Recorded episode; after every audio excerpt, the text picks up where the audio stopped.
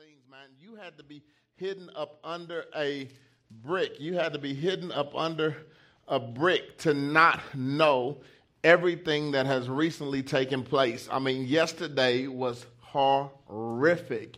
Uh, I mean, even if you were on social media, you were able to see what was happening on social media uh, across the world. If you missed it, uh, in Virginia, there was a, um, a protest that was taking place in Virginia. There was a protest taking place in uh, Virginia with the Ku Klux Klan, neo Nazis, different things of, of that fact because they were upset, they were frustrated that they were losing a monument, what they considered to be a monument that was being taken down uh, in the city. They felt like, you know what, this monument need, no longer needed to be there. It was dealing with the Confederate. It was disrespectful to certain ethnic groups of people, and they wanted it removed.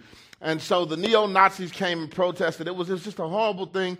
And before you knew it, the, the, the neo Nazis and the KKK were protesting, and then other civil rights activists that were opposing them were out there protesting. But uh, despite the fights and the riots and everything that took place, there was one horrific thing that happened that was all over the news. There was a group of innocent people that were just sitting there peacefully protesting, uh, dealing with Black Lives Matters, dealing with We Are All One. All of this was happening. They were walking down the street, and out of nowhere from behind, this individual that was part of either the KKK or the neo Nazis, I hadn't seen which one they've confirmed that he was part of, but he drove up behind them, basically full speed, plowing through the crowd. There was one young lady that died as a result of his actions. He's incarcerated, 20 year old young man facing murder charges now is incarcerated, and one young lady died as a result of their actions. And I, I, couldn't help but to pray for this young lady and pray for her family. There were several people injured. But the, the thing that, that was very weird to me that uh, here it is as the individual stands for white power, white lives matter, and the person that he ends up killing was white. The life that he ends up taking was someone who was white, not someone who was black. It was someone who was white who was standing up for what was right. That was the life that he ended up taking. The reason why that was so ironic to me is because it led me to understand that while we sit here oftentimes and make things out of a, a racial tension, what it really is is hatred. It, it's not black people against white people. It, it's hatred against love. Th- that's the issue. Because the white young lady that died was a white young lady that was standing up for what was right, equality between blacks, white, Hispanics, everybody. So, so I want to make sure that we understand we can't blanketly say all white people are bad. We can't blanketly say all black people are thugs. We can't, we can't put that out there like that. But what I realized as a result of all the activities that was happening on yesterday is that hatred is the center of the problem. Hatred is what causes all the conflict, all the confusion. I, I, thought about this hatred when I thought about Cain and Abel, how Cain was so frustrated and hated his brother for being uh, appreciated by God, for finding favor in God's eyes. What did Cain do? Cain killed Abel. I thought about it when I thought about Saul and David. Saul was so upset that he lost the favor of God, he lost his anointing, and God had then anointed David that he was so angry and hated David so bad that he tried to kill David time after time. Sat there and threw spears at him over and over again. I thought about it with the Apostle Paul when he used to be Saul walked around murdering Christians simply because of the fact that he hated what they stood for. Hatred is the biggest issue that we have.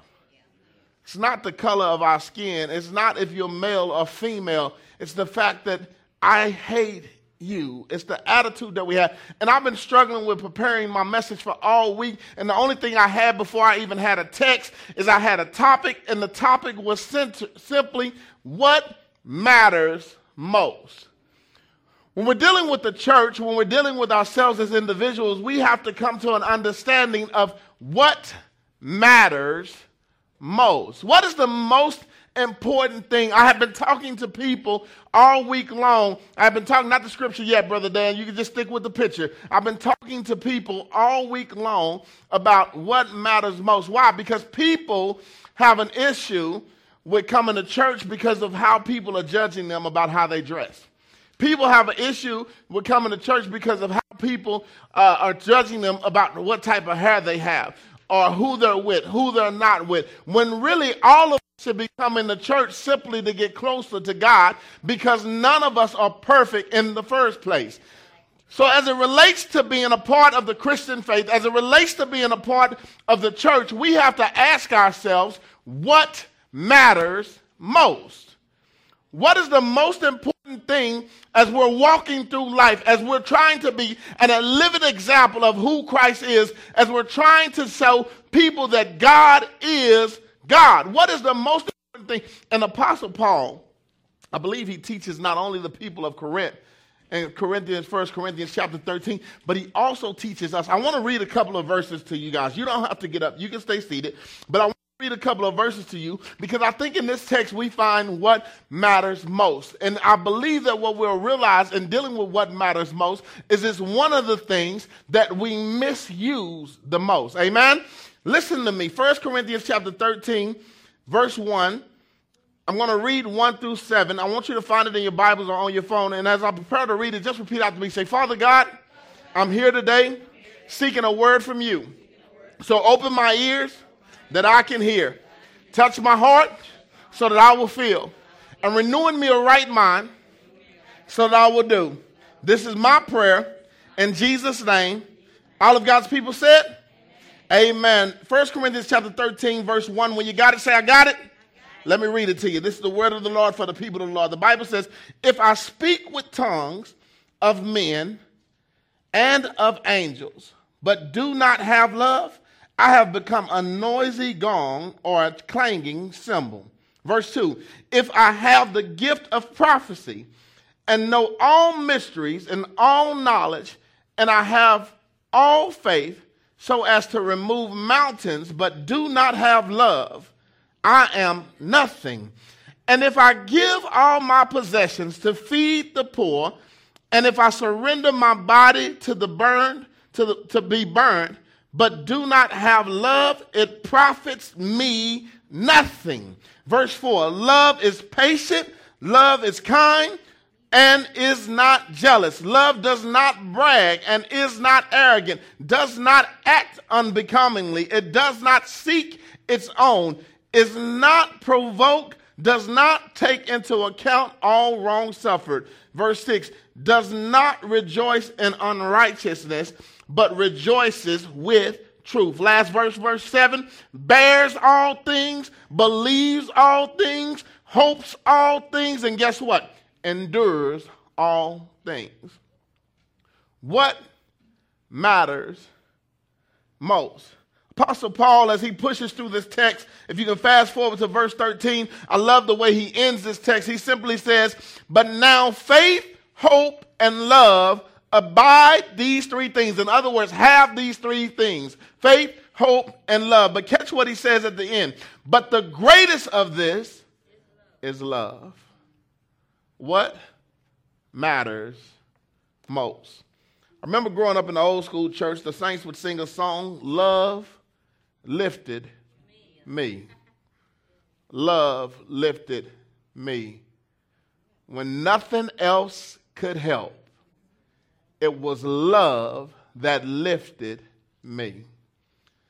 When I prepared this message and was finished and putting it all together, I couldn't help but to realize that before anything else, we experience God's love. The fact that he created us in his own image, we experience God's love. The fact that he gave us another chance when we sinned in the garden, we experience God's love. The fact that he sent his only begotten son that, so that we could have a, so that we can have everlasting life, we experience God's love. God's love is the first thing that we experience before we experience his wrath, before we experience his anger, before we experience his disappointment. We experience God's love. And Paul writes to these people, he encourages these people that if you're going to live for God, you have to live for God in a manner that shows that you know what love is. Why? Because God is love. The only reason that we have the life that we have now is because he loves us. The only reason we have the opportunity to worship him now is because he loves us. If he did not love us, he would have no need for us. We would not be here in the first place.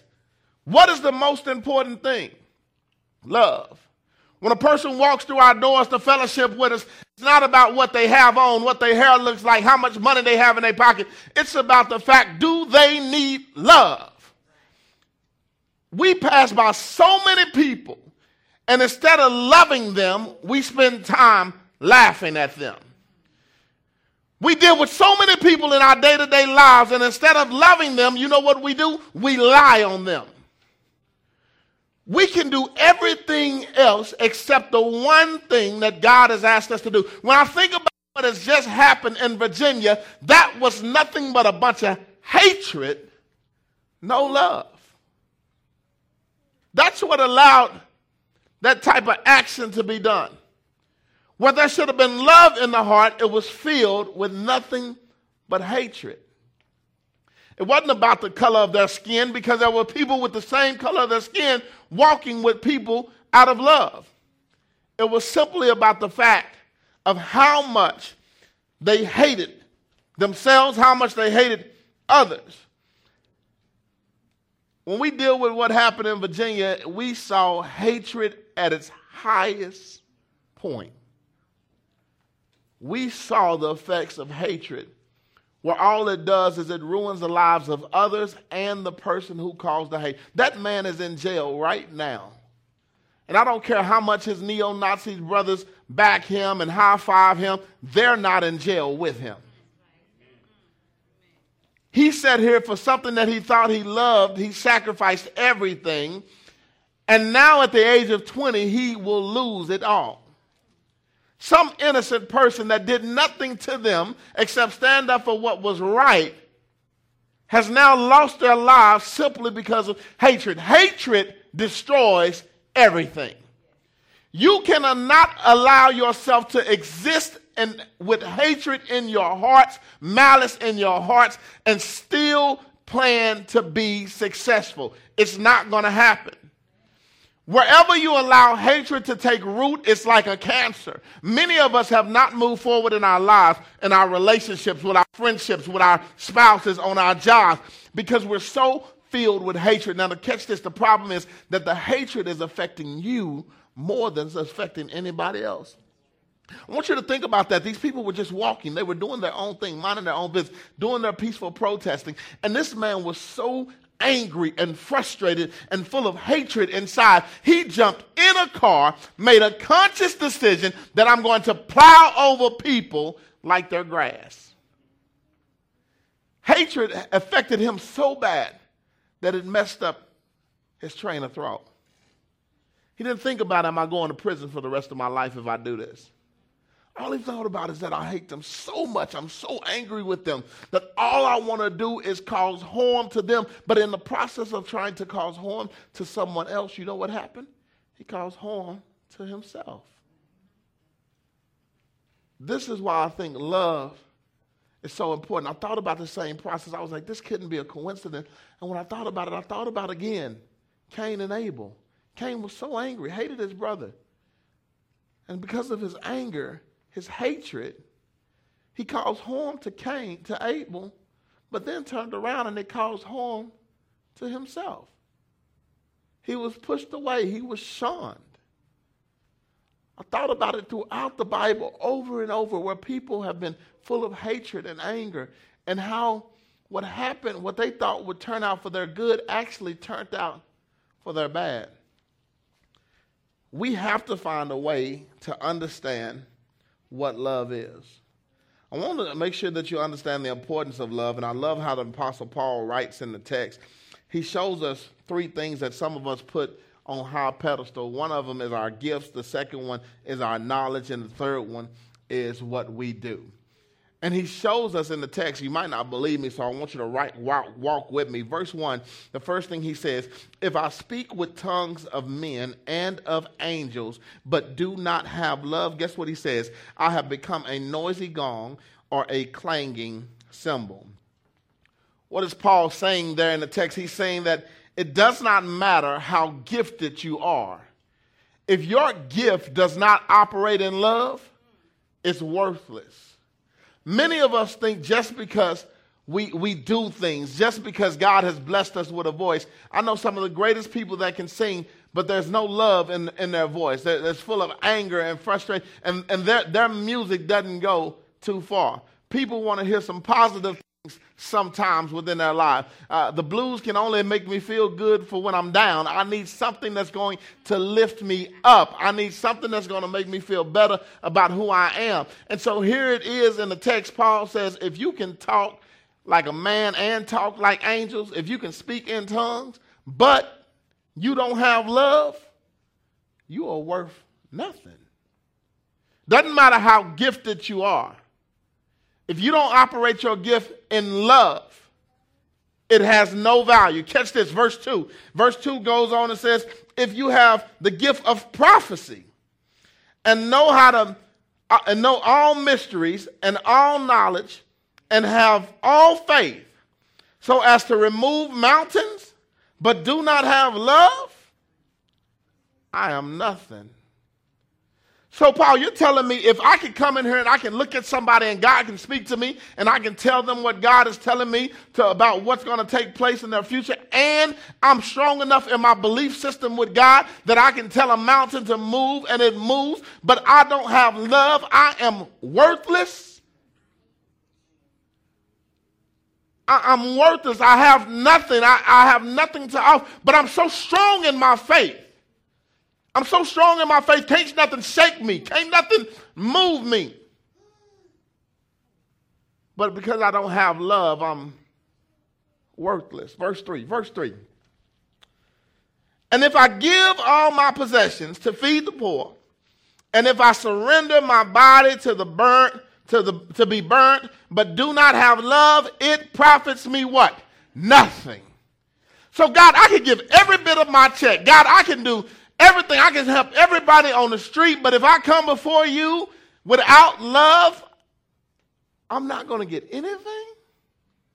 So if I give just because somebody telling me to give and I don't give as a cheerful giver with love, I'm not going to get the windows of heaven opened up to me. I'm not going to receive everything that you offer me. Paul, are you telling me that I can do everything else the Bible says, but if I don't do it with love, I have nothing? I, don't know if y'all caught this, but when Paul is talking in the text, it seems like he's talking to church folk. He says, if you speak in tongues, that, that sinners don't speak in tongues, that's church folk. He says, if you're prophesying, sinners don't prophesy, that's church folk. If you have all knowledge, uh, that's church folk. And if you give, expecting it to be given back, that, that is church folk. Why does Paul address, the church folk in this text? Because in the one place that's supposed to exist with much love, somehow we come here and find no love. The one people that should be full of faith, hope, and love seem to be empty of all of it, especially love. Somehow, when we got ourselves Holy Ghost saved, water baptized, fire on the inside. Somehow, when we reach that point, we begin to have zero tolerance for everybody else. If you ain't living right, if you ain't going to the light, I don't want to talk to you. You, you ain't got no right to be a part of my life. When God has equipped us and calling us out of the world, He's equipped us to do what? Go right back into the world to go back into the world as a living, walking example of God's love. People should be looking at you talking about why are you always so happy? Why do you have nothing but positive things to say? Why do you see the good where everybody else sees bad? And you should be able to say, because of the fact I live in love.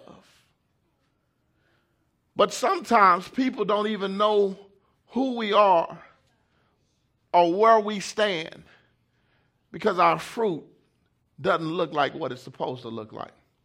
We don't resemble the love that God is expecting us to resemble. And this is why I believe we have a problem. And this problem starts at birth because when we first are born, our parents, the first thing they say, Oh, I love you. You are so cute. And this word holds value. And then what happens is we get older and we say, I love you all the time. And then what takes place is that when the first male or female outside of our family tells us, I love you, what? We just want to fall heads over heels because why? Because they use this four letter word that has so much power. I love you. Love has power, but it also has power to manipulate people and cause people to do the wrong things when they think they're doing the right. So if people can use love for the wrong purpose, why can't we as believers use love for the right purpose?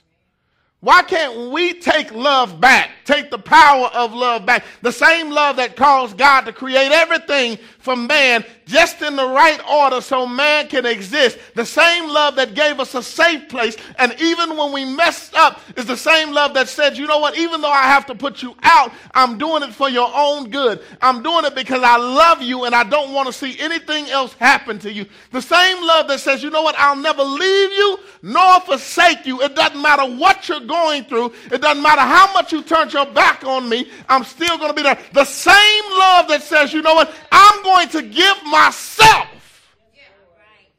so that you can live. The same love that says, I'm not going to give you a part of me, I'm going to give you all of me.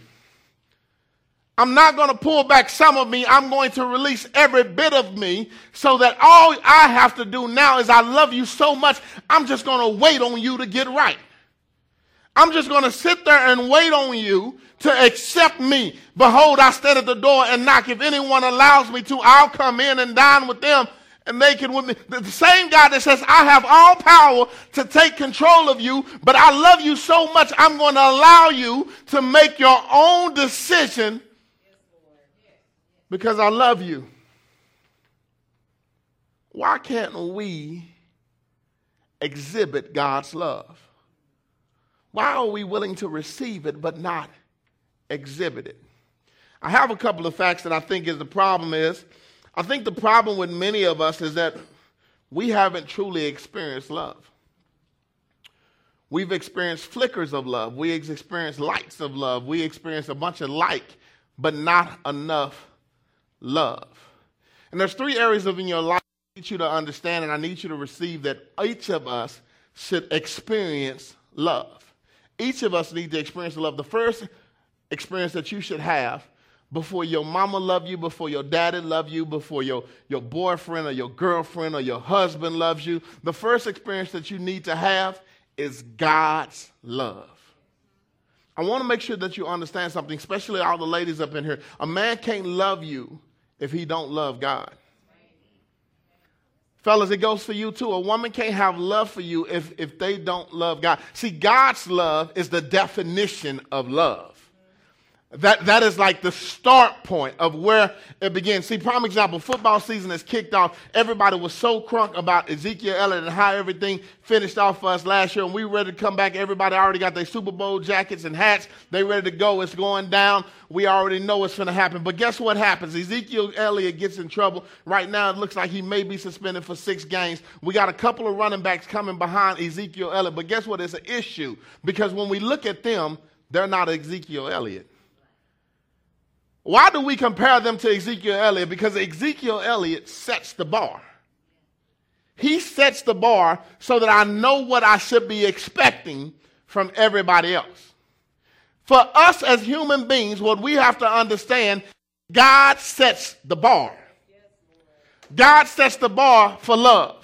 If you truly want to know what love looks like, then you have to know how God's love looks. Because the Bible will show you exactly how God's love looks. The Bible just told us love is patient, love is kind, long as love suffering. It does not, it's not jealous, it's not envy, it does not cause harm. All of the that, that is God's love. If you are with someone or going through something with someone that does not love you like this, can I help you wake up today? They don't love you. They might like you, they might need you, but they don't love you. I want to be real with you. If somebody wants to put their hands on you, they don't love you. If someone wants to use their mouth and call you out of their name and put you down, they don't love you. When has God ever called you out of your name? When God has all power to take your breath away, when has He knocked the breath out of you? When God sees you knocked down, when has He ever put His foot on you to keep you there? God's love is that no matter what you do to me, I'm still going to do right by you. I'm still going to do right by you. Why? Because I love you. So I want to help somebody today that if you think you're in love or you're seeking love, the only love that you need to seek first and foremost, that you need to make sure that you have a full understanding of, is God's love. If you don't know God's love, then the next two loves that we have to experience will never come, or you will miss them when they do come. Because sometimes we'll confuse ourselves and think that love is about how much money they can put in my bank account. That ain't what the text says. Sometimes we'll confuse ourselves about love is about how they look and how they make me feel. That ain't what the text says. We'll get so caught up in all the wrong things, and as a result of it, we will continually miss out on everything that God has for us. The Bible shows us what love is, and if you really want to understand love, experience God's love. I need you to learn how to experience God's love because if you don't experience God's love, then you can't go to the next level. We have to not only embrace God's love, but the second level that we have to do after we embrace God's love is we need to establish self love. We need to establish self love. I want to help somebody. We're going to be dealing with on our Wednesday night uh, emotional growth. And, and I need you to understand that as we move forward, you can't love nobody until you love yourself.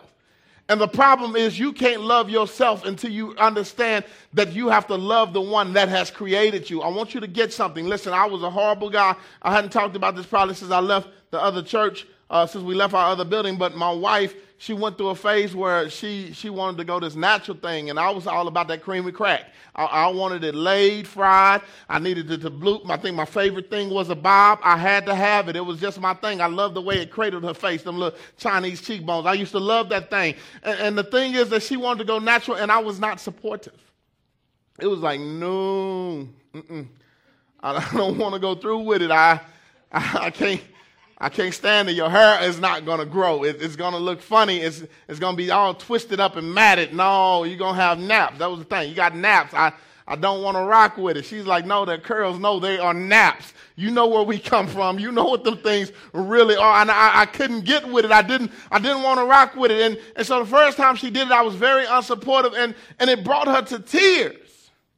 It brought her to tears where she went back and she put the creamy crack back in her head. She went and put the perm back on, later than Friday. Why? Because she loved me so much that she didn't want, want me to, I think she said I was throwing a shade. She didn't want me to throw, a, throw her shade. And so she did whatever she had to do. But there came a time where she woke up and she was like, you know what? If he really loved me, he'll love all of me.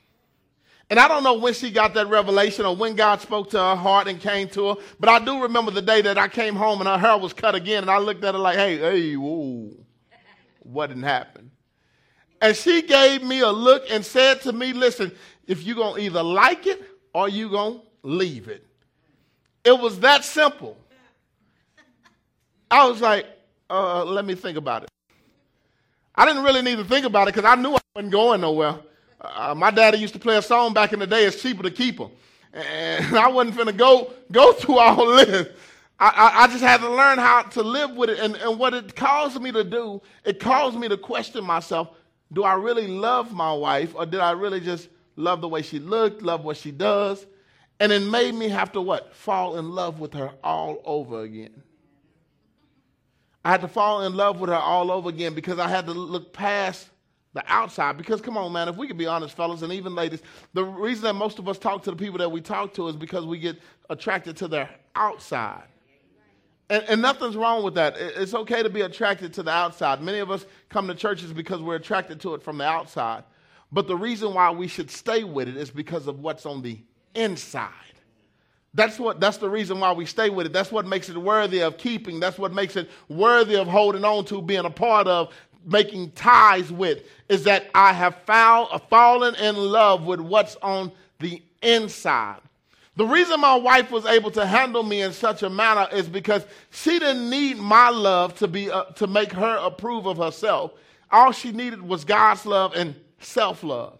This is the reason why she can make the statement either you're going to love it or you're going to leave it because she knew I love myself. And at the end of the day, I have to be happy with myself. Now I'm in love with her, her more than she is. She want to cut it and change it. I'm be smelling it and messing with it. It's like, no, this is my hair. Don't mess with my hair. I mean, you know, leave, leave it alone. I like the curls. I like it. And, and somebody say something about naps now. I'm like, baby, you better get them. You better get them, baby. You got to know what it is. The reason is because I've fallen in love with her for her.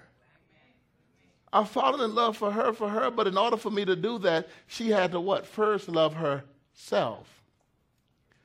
I would have never loved her right if she didn't love herself right. I want you to understand this because you're not going to find the love you're seeking until you know the love that you deserve. And when you've experienced God's love, then God's love teaches you how to love yourself and in a matter of teaching you how to love yourself, then you will know the limitations on what you will deal with and what you won't deal with. Why? Because I love myself enough not to put myself in harm's way. Many of us don't love ourselves enough because we do things every day that'll put us straight in hell. If, if we do it this right this second, God will kill us the next second and we'll go straight to hell with a do not repent, do not go to go to heaven card right then and there. Why? Because we make selfish sacrifices with our own life. We play Russian roulette with our life. Why? Because we don't love ourselves.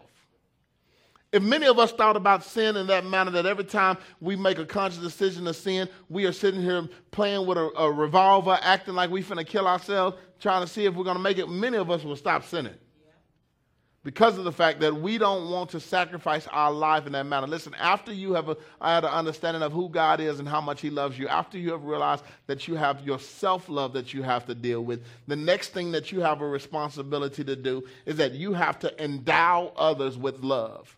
You have to be willing to share love with others, endow others with love. If you're not willing to share love with others, then you were not worthy of receiving God's love in the first place. This is the reason he calls you to be a disciple. He look at the life of his disciples. He pulled them out from amongst their family. He says, Listen, if you're going to follow me, you got to leave everything behind, everything you know how to do. Leave it and come and follow me. And as a result of them leaving it and coming follow him, what ends up happening? He builds a relationship with them. He feeds them. He loves them. He nurtures them. Why? Because there came a time where he needed them to go out and be a living, walking example with somebody else. Listen, the only reason that God has loved you is not just for you, but because he needs more people like you to look like him so that therefore he can receive more of his people back. God is doing a repo on all of his souls. He wants all of his souls back. And in order for him to get his souls back, he has to have a repo man that's going to come out there and he's going to fight whatever's going on and try to claim that thing back. Don't act like y'all ain't never seen a repo man before. Repo man is a strong, he ain't just no average tow man. A repo man goes to the hood in the middle of the night. A repo man will hook up to you and pull you off, and you ain't even realize that he got witches so quick and took something back. God is calling some of us to speak, be spiritual repo men and women to reclaim the souls that belong to Him. But we can't do that if we're selfish and not operating in love. We're so busy caught up looking for our blessing that we can't even be a blessing for somebody else. Let me tell you something. I, this just happened to me this week. And it's just, God has just blessed me. Listen, I had the ability to be a blessing to somebody else, not even looking for a blessing in return. Just wanted to help somebody else because I was in a position to do something. And God has opened doors after doors after doors where people have been a blessing to me this week just like that because of what I've done to other people, uh, for other people. I want you to receive that. That if you're sitting around waiting on a blessing to come to you, you may just miss it. Because oftentimes you, God throws his blessings in motions. Y'all need to watch football. Receivers don't just stand in one spot waiting for the ball to get to them, they are running their route. They're doing what they're supposed to do. And as a, route, a matter of them doing what they're supposed to do, the ball is coming to them. It's on a timing route, and it, it, it requires them to get to a certain place in life. And I promise you, when you get to where God wants you to be, the delivery will be right there. But sometimes we're sitting there expecting God has handed off to me. You're not a running back. Get from behind the quarterback. Get out on the front line. Do what you're supposed to do so that you can get in the place where you're supposed to be so that you can receive what God has for you. God is calling us to step to the streets. God is calling us to be his voice, to be his heart, to be his hands. But we are so selfish because the only thing we're looking for is what can God do for me? Have God not done enough for you? Is it, has it not sunk in that you don't have to wake up every morning? That you can die at any time? Has, has that not registered with you yet that nothing's promised to you at all except what God has already offered you? I don't know if it's just me getting old or what, but I go to sleep not expecting to get up in the morning because it's not promised to me. When I close my eyes, I like closing my eyes, being fully at peace because it's not promised to me. People die every day of all ages. Just had a pastor call me the other day. A woman gives birth to a baby, no issues, gives birth to a baby. They put the baby in the crib. Two minutes later, the baby dies. How do you explain that? Not a stillborn where the baby dies in the womb. The baby was alive, breathing, crying, kicking. Two minutes later, the baby dies. If God can take the life of a baby for whatever reason, at that moment, he can take yours too. Too often we think that God owes us something when he owes us nothing. I need you to learn how to receive God's love. I need you to experience God's love for what it is. I need you to start loving yourself because if you can't love yourself, there's no way possible you can love somebody else. And once you have mastered loving yourself, now it's time for you to open yourself up to love somebody else. The reason why so many of us end up in bad relationships over and over again because we don't give ourselves time enough to heal and love ourselves. Can I be honest?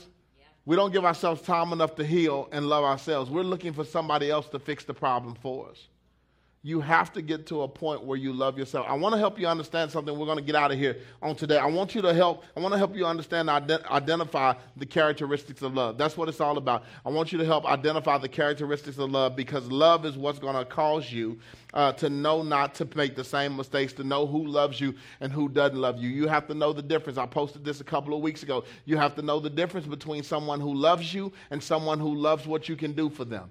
There's a big difference from someone who loves you and loves what you can do for them. And so I want you to understand one of the first characteristics I need you to understand is love isn't selfish.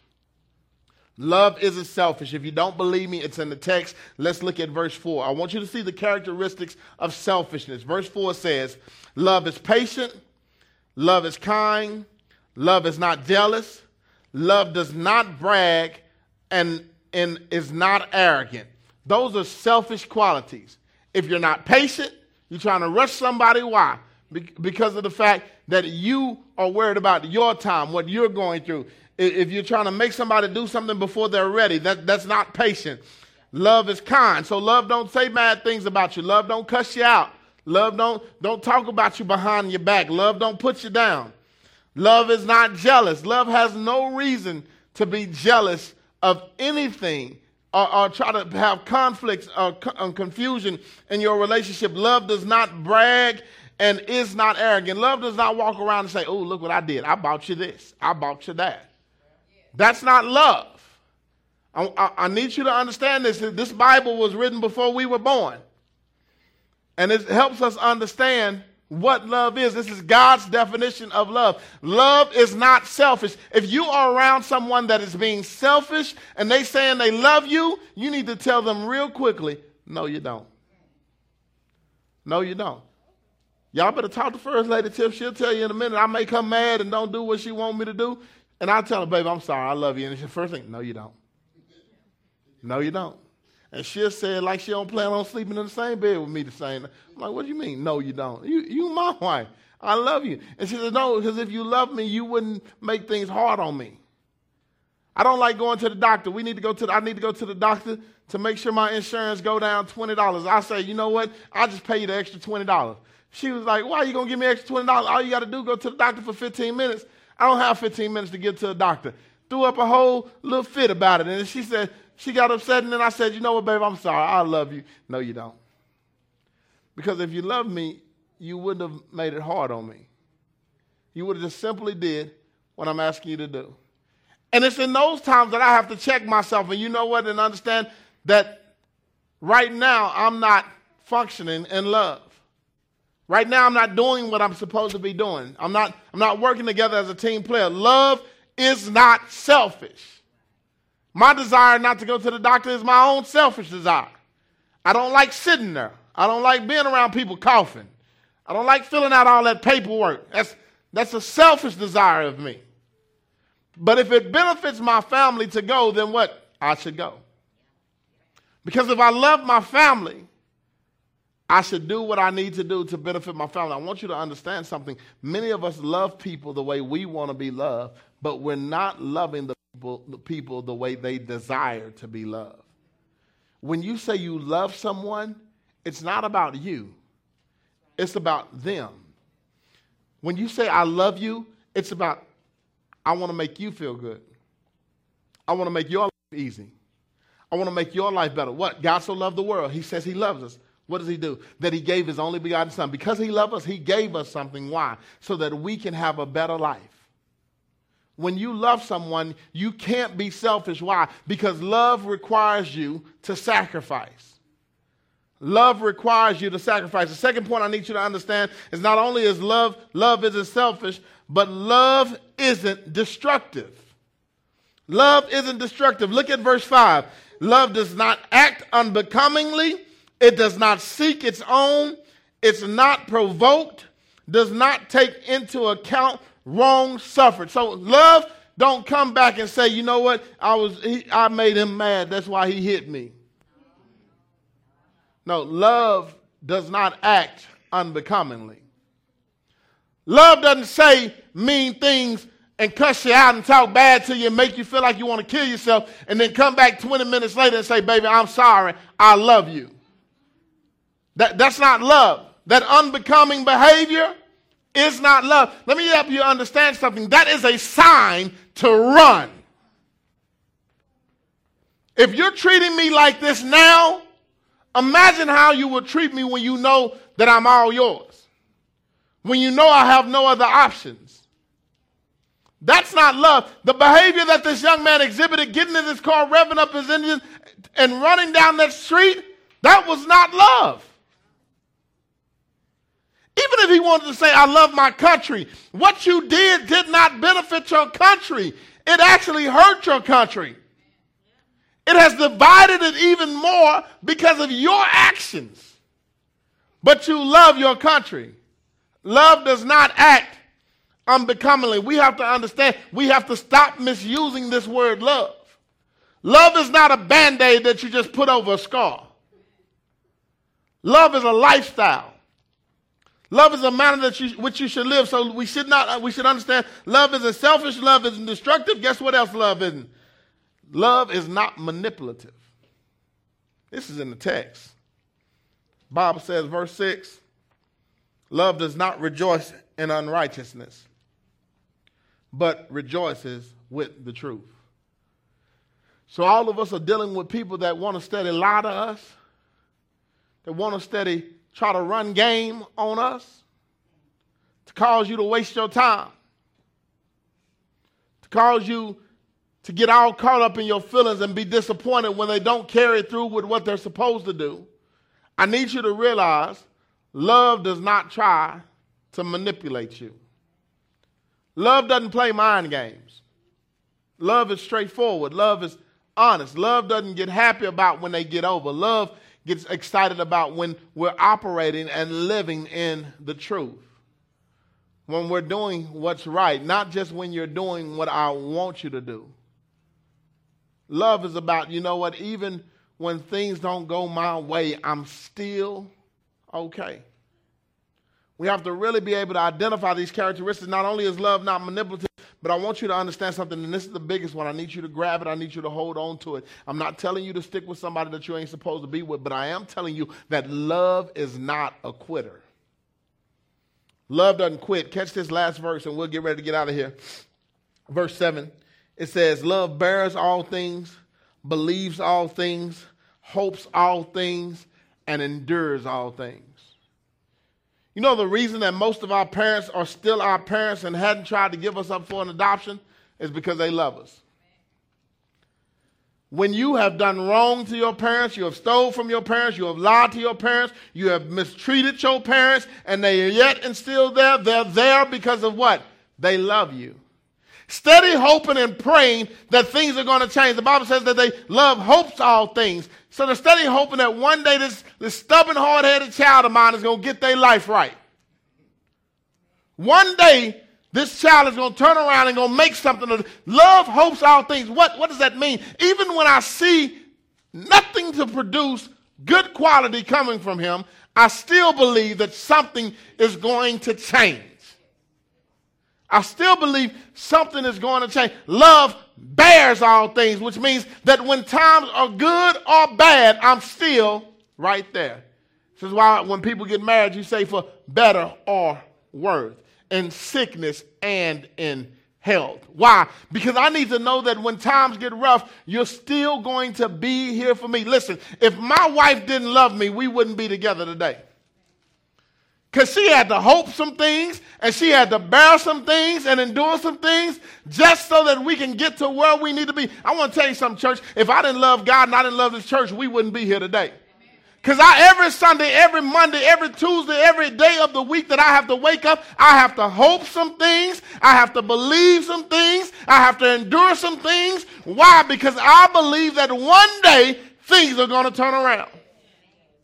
Love lifted me love lifted me. When nothing else could help, love lifted me. If you want to know how to change something, it's not about how loud you talk. It's not about how much you yell. It's not about how much you beg. It's about how much you love how much you love how much how much love do you have into you that you can pour inside of this? Because what happens is love begins to break down that wall that keeps whatever it is that god has for you from you. When you can pour love into that thing over and over, what ends up happening is, is eventually what's going to take place is, is that thing either has to say, you know what, I'm going to receive that love and then turn back and reciprocate that love, or you know what, I'm going to resist that love altogether. I'm going to walk away from that. We have to come to a point that we realize that if we want our church to change, if we want our families to change, if we want our jobs to change, if we want our community to change, if we want our country to change, we have to change. We have to do so in love. I mean, I can't tell you enough how saddened I am that that young man is going to prison.